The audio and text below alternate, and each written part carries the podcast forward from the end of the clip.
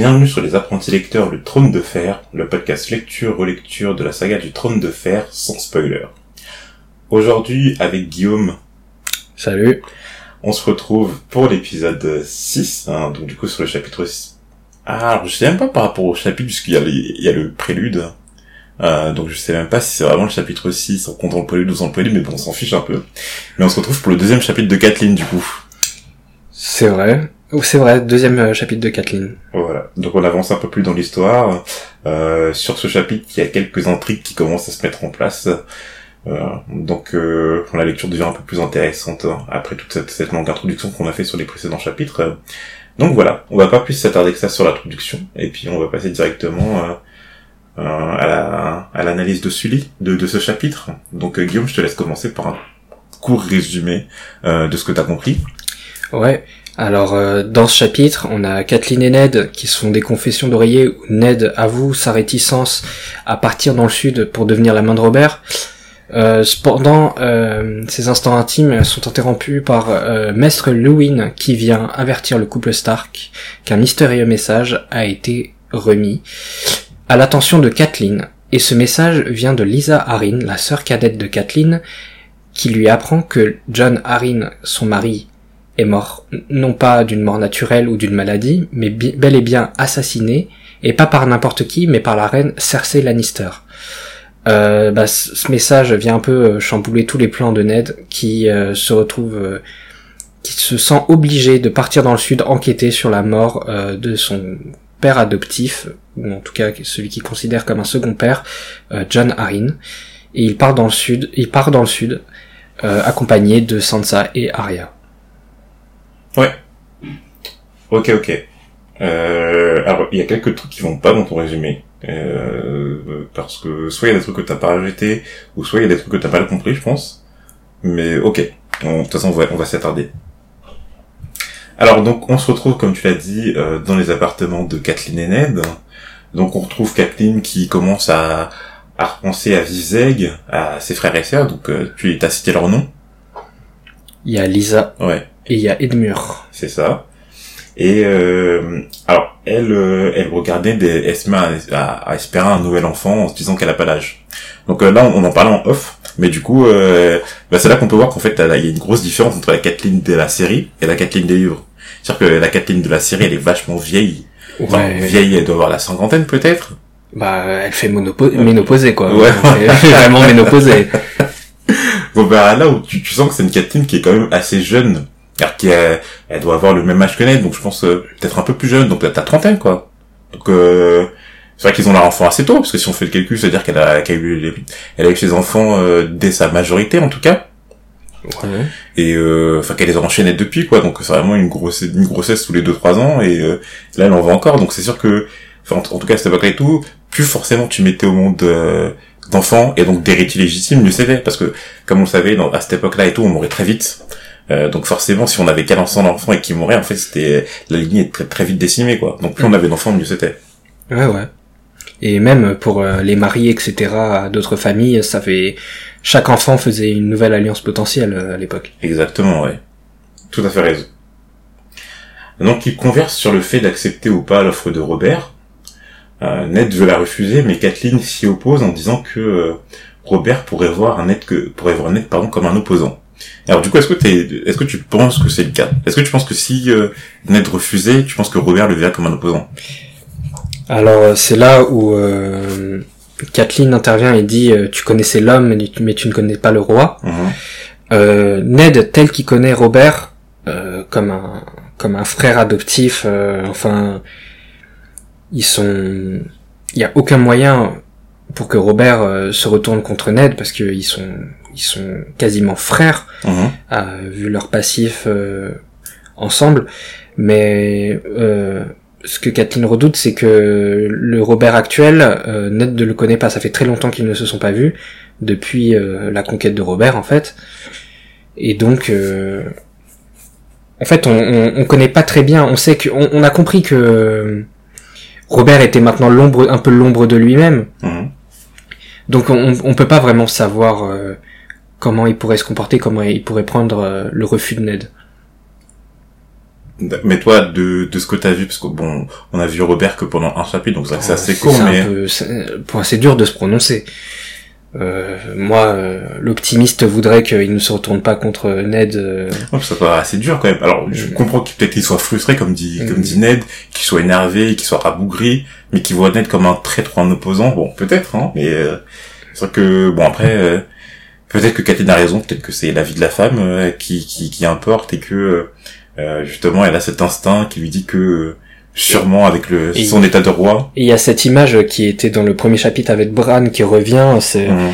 ce, ce loup, euh, ce, Ouais. ce, ce loup-garou, cette Transpercé louve- par un andouillé, ouais. transpercé par un andouillé euh, euh, qui rappelle un peu euh, la enfin l'emblème de la maison Stark euh, abattu par euh, l'emblème de la maison euh, Baratheon. Mm. C'est vrai. Donc bon, en tout cas, euh, pour Ned, lui, il est, il est assez contre au départ, et puis Kathleen, elle est, elle est bien sûr pour. Et donc, euh, ils évoquent ensuite la proposition euh, de Robert de, de marier leurs enfants. Mm. Donc euh, Ned rétorque que Sansa n'a que 11 ans, mais Ouais. alors que Kathleen, en fait, quand elle a été promise au frère aîné de, de Ned, c'est-à-dire Brandon Stark, elle n'avait que 12 ans. Euh, donc euh, c'est vrai que comme tu dis, bah, comme tu viens de le dire en fait quand on en a parlé, c'est vrai qu'avoir des enfants ça sert à faire des, des alliances. En fait. Mm. Et donc là on voit que les alliances elles sont faites très très tôt dans la vie des enfants. Et là, renforcer euh, les liens entre la maison Baratheon et la maison Stark. Pas plus que ça même parce que là c'est la maison royale quand même la maison Ouais. Baratheon. Oui, oui. Donc euh, ça donne à, ça donnera à Sansa- le statut de reine. Et c'est euh, et comme le disait déjà Robert, c'était euh, marier Sansa et Geoffrey, c'est rattraper le loupé qu'il y a eu entre Robert et euh, rappelle-moi son prénom, excuse-moi. Lyanna. Liana. Exact. Exact, exact. Je suis content parce que tu penses à des trucs et tout auxquels je pense pas forcément, mais euh, bon esprit de déduction. Bon esprit de déduction, Guillaume. Euh, alors, c'est vrai que, et donc on vient de dire, alors que c'est Kathleen qui, qui a cette pensée que l'ombre de Brandon Stark reste tout comme celui de, de la mère de John dont il se garde de nommer. Donc la mère de John, on va en parler un peu plus tard dans le chapitre, mais euh, c'est vrai que c'est quelque chose qui, qui a peu dans la série, et ce que je regrette parce que c'est vraiment quelque chose de fondamental en fait quand on les livre, mais euh, les personnages patients ont vraiment une importance en tout cas dans l'histoire, tout au moins dans les livres.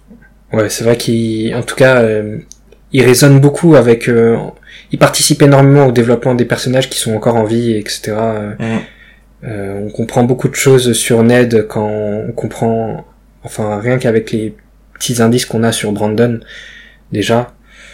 Euh, on sent que Ned c'est quelqu'un qui au final euh, se euh, est un peu hanté par l'ombre de son frère qui était euh, qu'il voyait comme un peu l'homme idéal, celui qui était destiné à devenir main du roi, etc. qui était qui devait devenir le sire de Winterfell et que Ned il s'en sort plutôt bien, mais en tout cas, chaque action qu'il fait, il, le fait en espérant être à la hauteur de son frère décédé. Hum. Et d'ailleurs, euh, il y a un truc que j'ai pas capté, c'est euh, c'est quoi cette histoire de coupe euh, pour, pour vider cette coupe que pas un instant je ne songeais lui disputer? Oui, alors ça c'est juste une métaphore. En fait, c'est juste pour dire et tout que en fait c'était, euh, sais, la coupe généralement c'est, euh, bon, c'est c'est c'est comme si c'était la coupe et tout que qui euh, qui était destinée à la personne principale, donc au seigneur, euh, au Ouais. roi quoi. Donc pour vider cette coupe, en fait, c'est pour aussi pour dire et tout, en fait que moi je songeais pas du tout à prendre sa place euh, Ouais, en termes de personnage principal de la maison Stark. ok. Bon, avec euh, Martine, j'ai tout le temps peur d'un foreshadowing. euh, je redoute toujours le foreshadowing, genre euh, tu n'as pas lu euh, ce qui s'était passé euh, il y a 25 chapitres.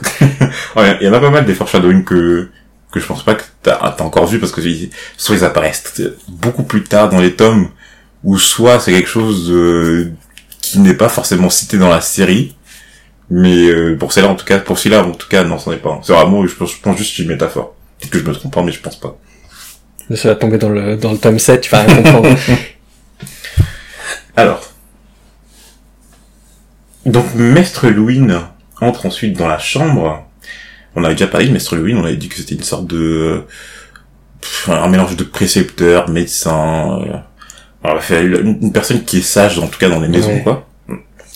Et euh, il- en fait il révèle à Ned qu'on qu'on a laissé un message qu'on lui a laissé un message enfin, enfin à Maître Louine du coup euh, un coffre de bois sculpté euh, avec une lunette de vue à l'intérieur a été déposé dans son bureau pendant je crois pendant qu'il somnolait ou quelque chose comme ça ou peut-être qu'il était pas dans son bureau je sais plus exactement Ce serait un garde qui l'aurait déposé. euh, enfin bon. Ça, en fait, ça, vient, ça viendrait forcément de quelqu'un qui, qui était dans la maisonnette de, de Robert lorsqu'il est venu à Winterfell. Ouais. Parce qu'il y a personne, il y a pas d'autres invités qui sont venus.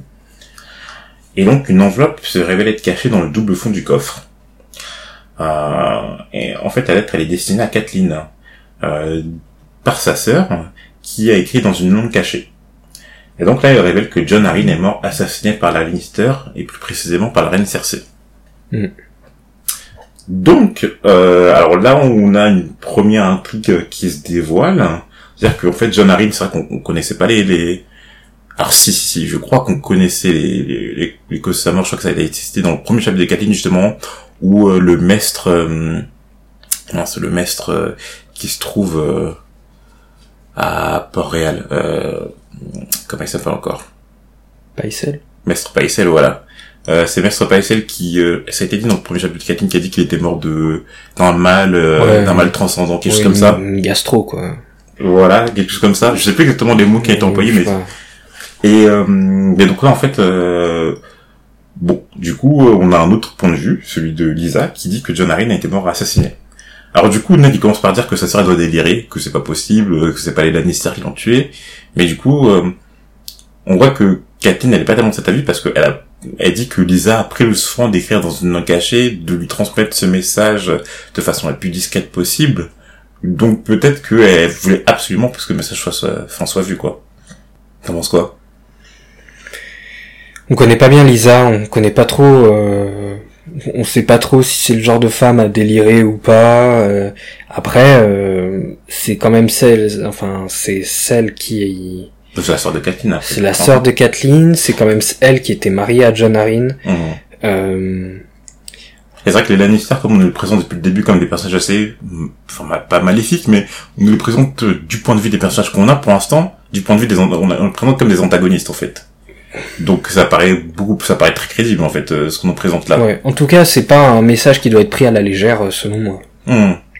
Après bon, pourquoi ils auraient été, que- quelle est la raison? Pourquoi les Lannister auraient, assassiné John Arryn Euh, Quel aurait été le résultat attendu? Enfin, pour l'instant c'est vrai que c'est très très flou parce que comme on connaît pas, enfin on n'a pas de motif pour l'instant, on a juste un message qui nous dit bon ils ont été assassinés par Lannister point. Et donc en fait, la suite du chapitre en fait se révélait que euh, Lewin, Master Lewin pardon et Kathleen sont tous les deux d'accord pour euh, pour envoyer Ned se rendre à la capitale et euh, et l'envoyer élucider cette affaire et faire punir les coupables. Mm. Et je pense que c'est ça qui a plutôt décidé en fait Ned et tout à vraiment euh, Bah, il, il s'y résout quand même. Enfin, Mhm. il s'y résout quand même. euh, comme tu l'as dit c'est son père adoptif donc forcément il veut élucider cette affaire. Ouais. Bah, je vois pas c'est quoi le problème avec mon résumé, c'est ça. hein. Ce message d'une extrême importance pousse alors Ned à accepter son départ. Ouais c'est pas ça. C'est pas ça c'est pas ça t'inquiète pas. Ah. Je- Quel est le, le, le fuck? Euh, alors, ah pardon, non, en fait, Ned, il veut pas, euh, Ned ne veut pas encore euh, y aller à la capitale, et en fait, il évoque euh, son père, qui se rendit une seule fois dans le sud, Mm. et ne, ne revit plus jamais Winterfell. Ce à quoi Halloween répond, une autre époque, un autre roi. Donc alors, est-ce que tu te rappelles du nom de, du père de Ned? Euh, putain, Ricard. Ouais, Rigard Stark. hein. Et donc là, alors, on, je sais pas si on l'avait déjà évoqué dans les chapitres précédents, mais en tout cas, on a l'information qu'il se rendit euh, à la capitale et qu'il est mort à cause du précédent roi, c'est-à-dire le roi fou Aerys Targaryen.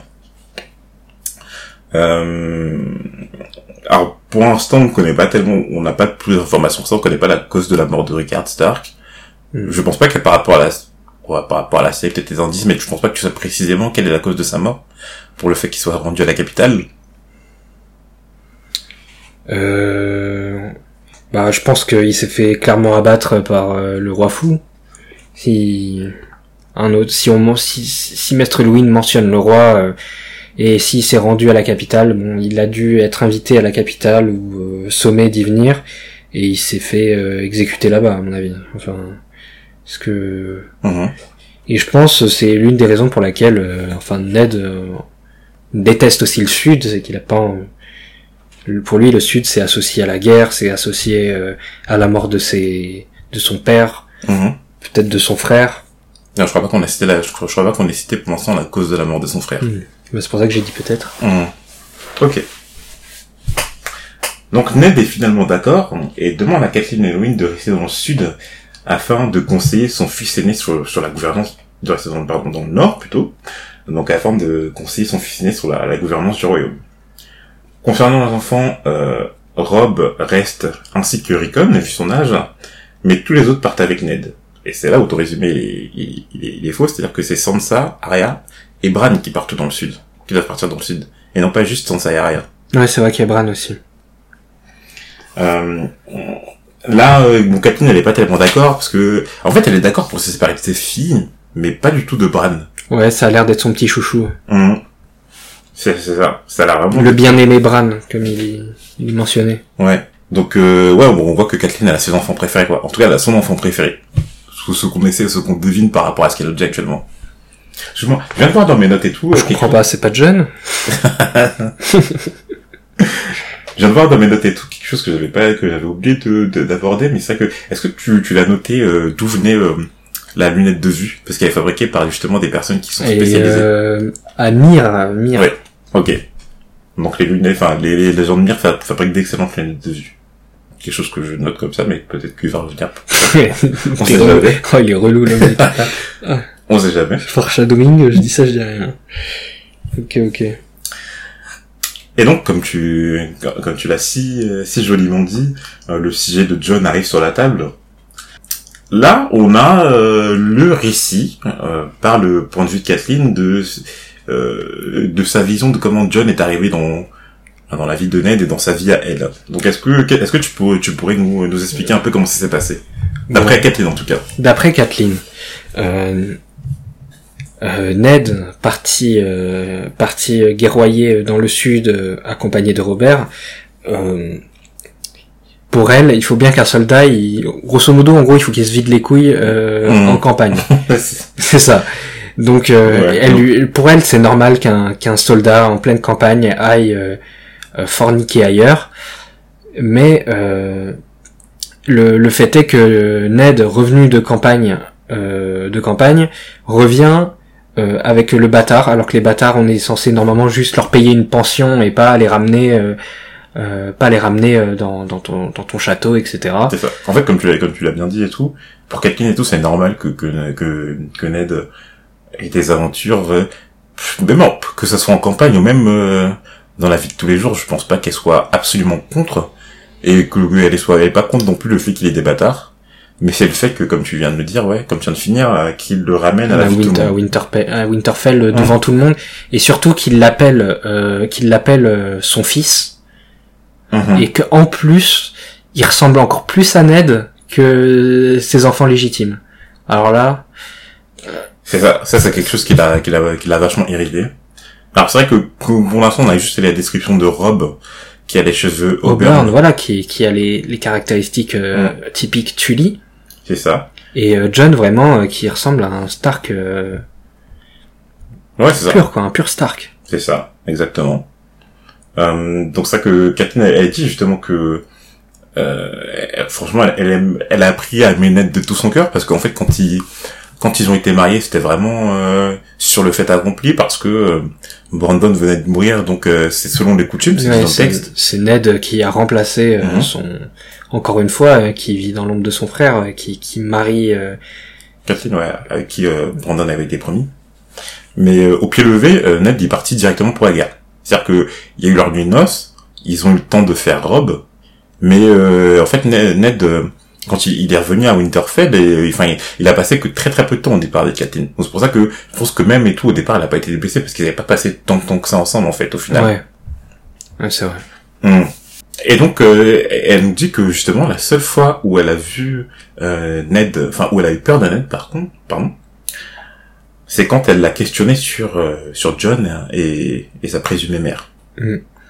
Donc euh, il y avait des rumeurs dans enfin au sein de Winterfell comme quoi l'une des mères potentielles de John était euh, la sœur de euh, Sir Arthur Dane. Sarah Arthur Dale. Alors Donc, je crois pas que tu l'as entendu par rapport.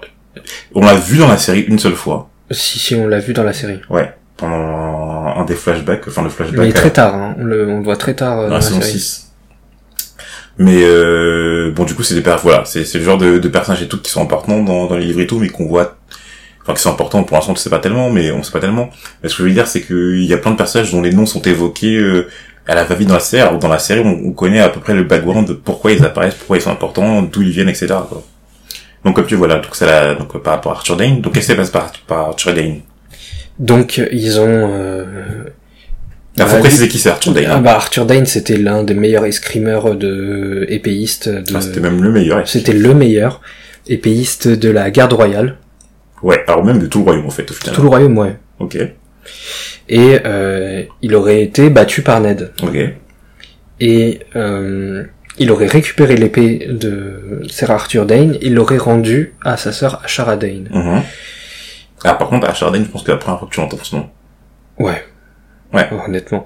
Et donc, euh, bien évidemment, quand tu viens de buter, euh, quand tu viens de buter le frère euh, de quelqu'un, bah tu la ken. enfin, c'est bon, la, la, la logique. Là, là, là, j'avoue, la, la logique me dépasse. Je- la logique. Ah. bah, c'est là, on voit, c'est des, c'est peut-être des rumeurs parce que vraiment, euh, la logique, genre, tu rapportes le, le l'épée de ton défunt frère et qu'est-ce que tu vas faire? Tu vas pas coucher avec le meurtrier à moins, bon, à moins que ce soit une histoire de viol, mais. euh, Mhm. ça ressemble pas à Ned, quoi. Violer quelqu'un.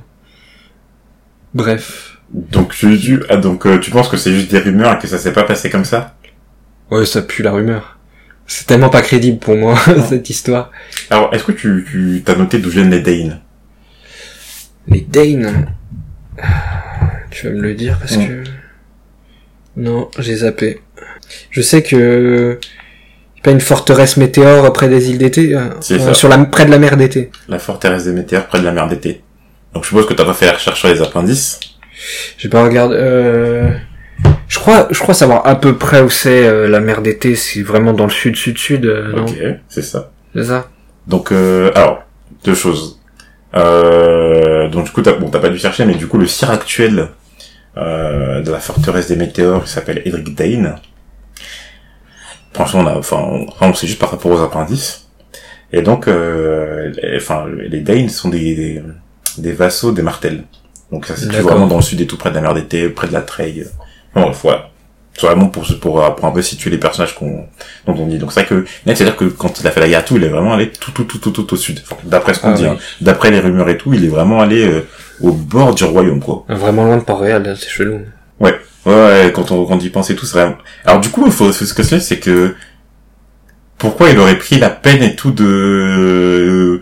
Ok, je comprends qu'il a vaincu le maire épéiste, mais pourquoi il aurait pris la peine aussi d'aller jusqu'à jusqu'à là-bas, juste pour apporter l'épée à sa sœur? C'est un homme d'honneur, mais euh, de toute façon, toute cette histoire, toute cette histoire de rumeurs ou de, elle est louche. On sent que soit c'est pas la vérité, soit c'est une demi-vérité. Enfin, Hmm. c'est louche, c'est louche, parce qu'il y, y a un manque de cohérence entre le caractère de Ned, euh, euh, pff, coucher avec euh, la personne dont, dont tu viens de tuer le frère. À moins que ce soit un viol, mais euh, Ned, il a pas le profil du violeur, quoi. Hmm. Euh, Après, on, nous- non, mais on nous dit qu'aussi Ashara Dane, c'est une personne très très très belle. Très très très belle, Ashara Dane. mais euh, t'as beau être beau, enfin tu vas pas, euh, tu vas pas coucher avec le meurtrier de ton frère. Mais alors, C'est très chelou. ah, pour, ah, pour l'instant, tu dis que c'est chaud, je suis d'accord. Mais comme tu dis et tout, pour l'instant, on connaît pas les, les, les, les tenants, les aboutissants. D'ailleurs, elle a, peut les, apporter- elle a les yeux violets. euh, Elle a des yeux violets, ouais. Pour moi, c'était un peu euh, dans, dans l'univers de Game of Thrones. Pour moi, c'était un peu unique des Targaryens, ça. Mais Ah, intéressant. pour moi, c'était un peu unique des Targaryens, Nope. ça. Ça me fait bizarre. Non, non, non, non, il y a, y a d'autres personnages qui ont des, yeux- des, des yeux violets comme les Dane, par exemple. C'est vrai. Comme les Dane. Mais c'était une réflexion très intéressante que je faisais. Là, je, je l'ai pas noté parce que là, ça apparaît pas, mais c'est une réflexion intéressante. Qui peut avoir son importance. Euh, mais alors oui, juste pour finir avec ça, euh, on n'est pas, enfin, tu dis que c'est par, tu dis que c'est un viol. Enfin, soit, ok, il y a deux possibilités, soit c'est un viol, soit c'est un, soit c'est un acte euh, assumé. Et très chelou. Mais... Mais euh, oui, du coup, faudrait tant que de toute façon, faudrait discerner les deux. Mais bon, on sait que le viol et tout, c'est pas, tant- c'est pas tellement. Pour l'instant, on voit tellement que c'est pas dans le caractère de Ned. Après, bon, on sait pas. hein, ça se trouve sous l'effet de la guerre et tout. On, dans ces dans ces situations assez stressantes, on, enfin, il y a des, on peut changer de caractère très vite et on peut faire des actes et tout qu'on regrette par la suite. Mais euh, vu le caractère de Ned, ce serait plus un acte assumé. Et dans ce cas-là, qu'est-ce qui aurait poussé justement euh, euh, Ashara Dane à, à coucher avec la avec le ex le meurtrier de son frère Ouais, très bizarre. Ok.